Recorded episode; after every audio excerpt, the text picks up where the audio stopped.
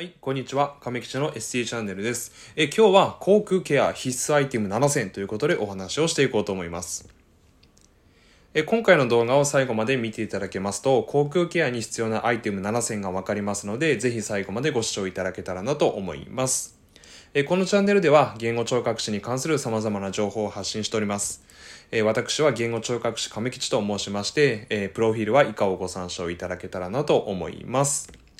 はい。では本題に移りますね。えー今日はあの航空ケアのお話をしようと思います。えー航空ケアの時に、えーよくですね、こう、どんなものが必要ですかってこう聞かれることがありますので、え今回はですね、こう航空ケアをする時に必須のアイテム7選ということで、え以下の通り挙げましたので、それぞれお話をしていこうと思います。はい。では、え本題の方に移ります。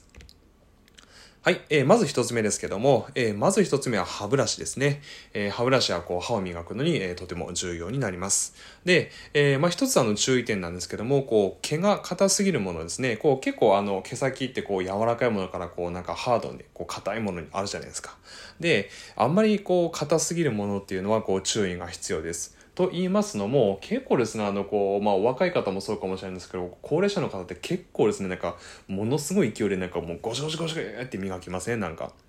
ねそういう方多分多いんですよ。でこうゴシゴシってこう磨いた後にこううがいするともうなんか真っ赤っかになってこうねもう要はもう出血してるわけですよ。もう出血してもう血が出てもう真っ赤っかになったこう水がこう口の中から出てくると。でそういうこと結構あるんですよね。でやっぱ出血すると本当によくありませんので、えーこう出血しない程度にこうまあかといってもすものすごい柔らかいのだとまたそれも効果があんまりなくなってしまいますんで、えー適度にこう硬いものですね、えーそういったものをこう歯ブラシは選んでいただく必要があるかなと思います。であとは、えヘッドが小さいものですね。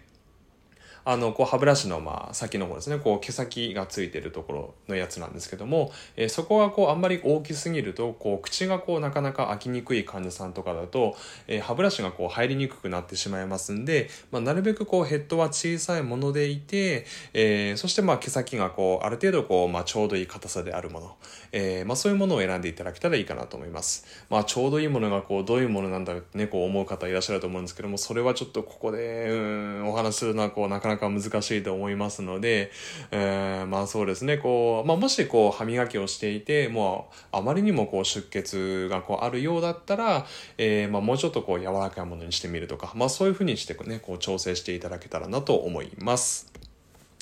はい、えー次ですね、えー二つ目はスポンジブラシです。えーまあこうブラ、あの、スポンジですね。えーそれのこう、お口の中をこう磨く用の、えーやつです。で、これはですね、こう、スポンジブラシもこう、様々なものが売っています。なんかこう、えーまあ、小さいものからこう大きいものとか。であとはこう形もですねなんかこう微妙にこう違ったりとか、えーいろんなものがあるんですね。であのお近くのこれドラッグストアで売ってます。あのまあ私ねこう田舎に住んでおりますけどもあの田舎のある程度まあ大きいところのドラッグストアであれば、えー売っております。まあなので、えーまあね結構あの田舎に住んでるんでまああまあ大体の方、えー僕よりもこう、まあいいところにこう住んでる方が多いと思いますんで、まあまあ、えーお近くの、まあある程度こう大きいところのドラッグストアに行っていただければ、まあまあ、あの、あるものだと思います。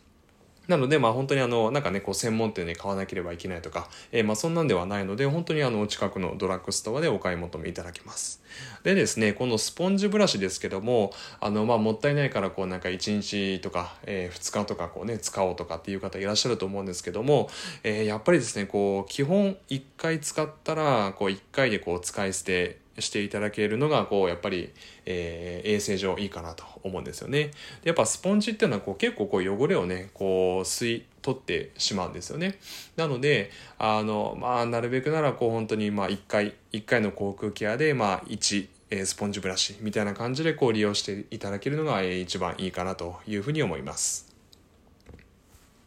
はい。で、次は、えっ、と、3番、えー、絶ブラシですね。えーこれはですね、まあ、絶を、えーしたですね、まあ、ベロ。えーこれを磨く用の、えーブラシになります。で、えーまあ、やっぱりね、こう、皆さん結構こう、歯磨きしますけども、えー歯とかね、えーまあ、そこぐらいしかこう、磨かない方多いんじゃないでしょうかね。で、やっぱり、あの、ベロも汚れます。なので、しっかりこう、ベロも磨いてあげることが大事なんですね。で、まあ、そんなにこう汚れが目立たないのであれば、えー、まあ僕もそうなんですけども、僕もあの歯ブラシでそのままこうベロをこう磨くんですけども、えー、まあ患者さんによってはですね、こう絶対って言いまして、こう下にこう苔が生えちゃうんですよね。であの、まあ、そういう汚れがこうあってなかなかこう取れないようなこう汚れがある場合にはこう絶ブラシを使うと、えー、効果的に除去できるかなと思います。まあ、でもですねこう絶対って言いますのはこうなかなか1回では取れないので、まあ、本当にあの1回でこう取ろうとね、思ってこうなんかゴシゴシゴシゴシってこう磨く人いますけども、えー、まあそうするとこう舌がねこう傷んでしまいますんで、まあ、出血したりとかもしますので、まあ、絶対をねこう取ろうと思う場合にはこう1回でこう取り切ろうとは思わずこう何回かに分けて、えー、除去する必要がありますのでそこだけ気をつけていただけたらなと思います。はい。では4番。えー、歯間ブラシですね。えー、まあ、これはあの、まあ、えー、名前の通りなんですけども、え歯の間を磨く、えブラシなんですけども、え特にですね、こう、高齢者の方っていうのは、こう、歯の間ですね、に隙間ができやすいんですよ。で、隙間ができやすいということは、そこにこう、食べかすが溜まりやすいんです。なので、えしっかりですね、こう、歯間ブラシを使って、こう、歯の間ですね、そこを磨いていただけるのがいいかなと思います。で、あの、歯ブラシはですね、こう、侵入できないような、こう、隙間もありますので、まやっぱりそこはですね、こう、歯間ブラシを使ってしっかりこう歯の隙間もこう磨いていただくのがいいかなと思います。まあ、そういった意味でもね、こう歯間ブラシも結構必須のアイテムになります。はい。で、次は5番ですね。えー、口腔ケアのこうウェットティッシュ。口腔ケア用のウェットティッシュですね。えー、まあ、ウェットティッシュこういろいろありますけども、えー、実はですね、こうお口の中をこう拭く用のウェットティッシュがあるんですよ。で、これも、あの、ちなみにこうドラッグストアで売っております。はい。で、えー、まあ、これはあの以前の動画でもお話ししたんですけども、えー、まあブラッシングですね。こう歯ブラシとか、えー、スポンジブラシとかでこうお口の中を磨いた後っていうのはそのこう、え、汚れをねこうまあ、こう要はこう破壊するわけですよね。こう歯にこびりついた汚れをこうブラッシングして、えー、破壊するわけです。でそうするとその汚れっていうのはどこに行くかっていうと口の中にこう広がるんですね。でそうするとその後その汚れをちゃんと回収しないといけないんですよね。なので、えー、まあ、口腔ケア用のこうウェットティッシュっていうのはその口の中に広がった汚れをこう拭き取る、えー、ためにこう必須のアイテムになりますので、えー、こちらもぜひねこう口腔ケア、えするときは用意していただけたらなと思います。であとはですね、まあ、どうしてもこう口腔ケア用のウェットティッシュがないっていう方はなんかガーゼをねこう、まあ、水道水とかでこう湿らしたものを、え使ってもらってもいいかなというふうに思います。で、次は6番ですね。えー、これはコップです。はい。そうですね。こう歯磨きするとき、えー、私たちもコップ使うと思うんですけども、えー、例えばですね、これはあの、まあ、ベッドでこう、全会場の患者さんがいたとして、で、そういう場合ってこう、なんか、こう、洗面所になかなか行けないじゃないですか。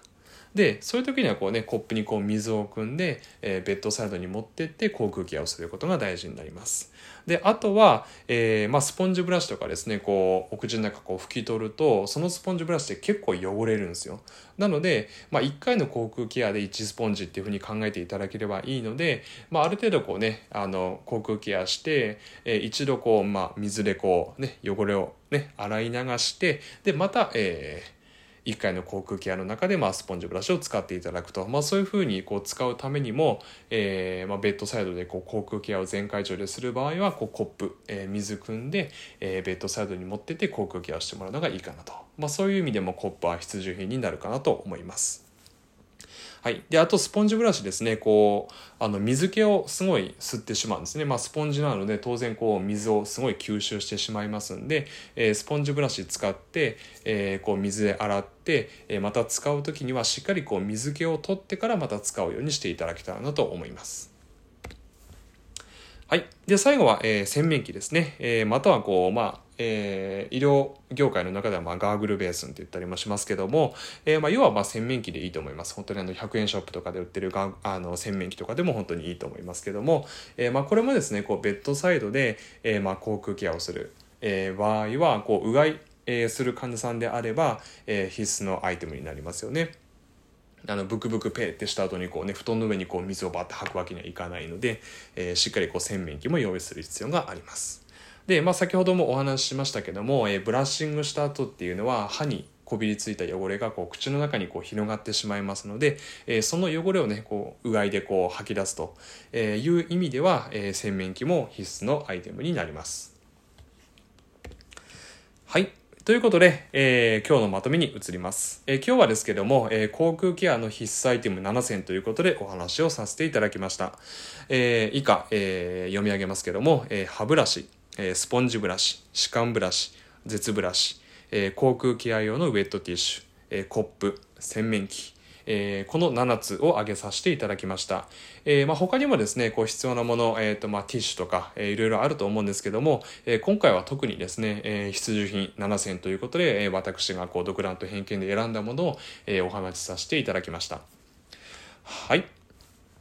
では、えー、今回の動画は以上になります。最後までご視聴いただきありがとうございました。えー、これからも言語聴覚士に関する様々な情報を発信していきまして、医療者のみならず一般の方にもなるべくわかりやすく言語聴覚士の情報がお届けできたらなというふうに思っております。えー、また何かご意見とかね、ありましたら、えコメント欄の方で教えていただけたら、え大変嬉しく思います。え以下各種 SNS の方もやっておりますので、ぜひそちらの方もチェックしていただけたらなと思います。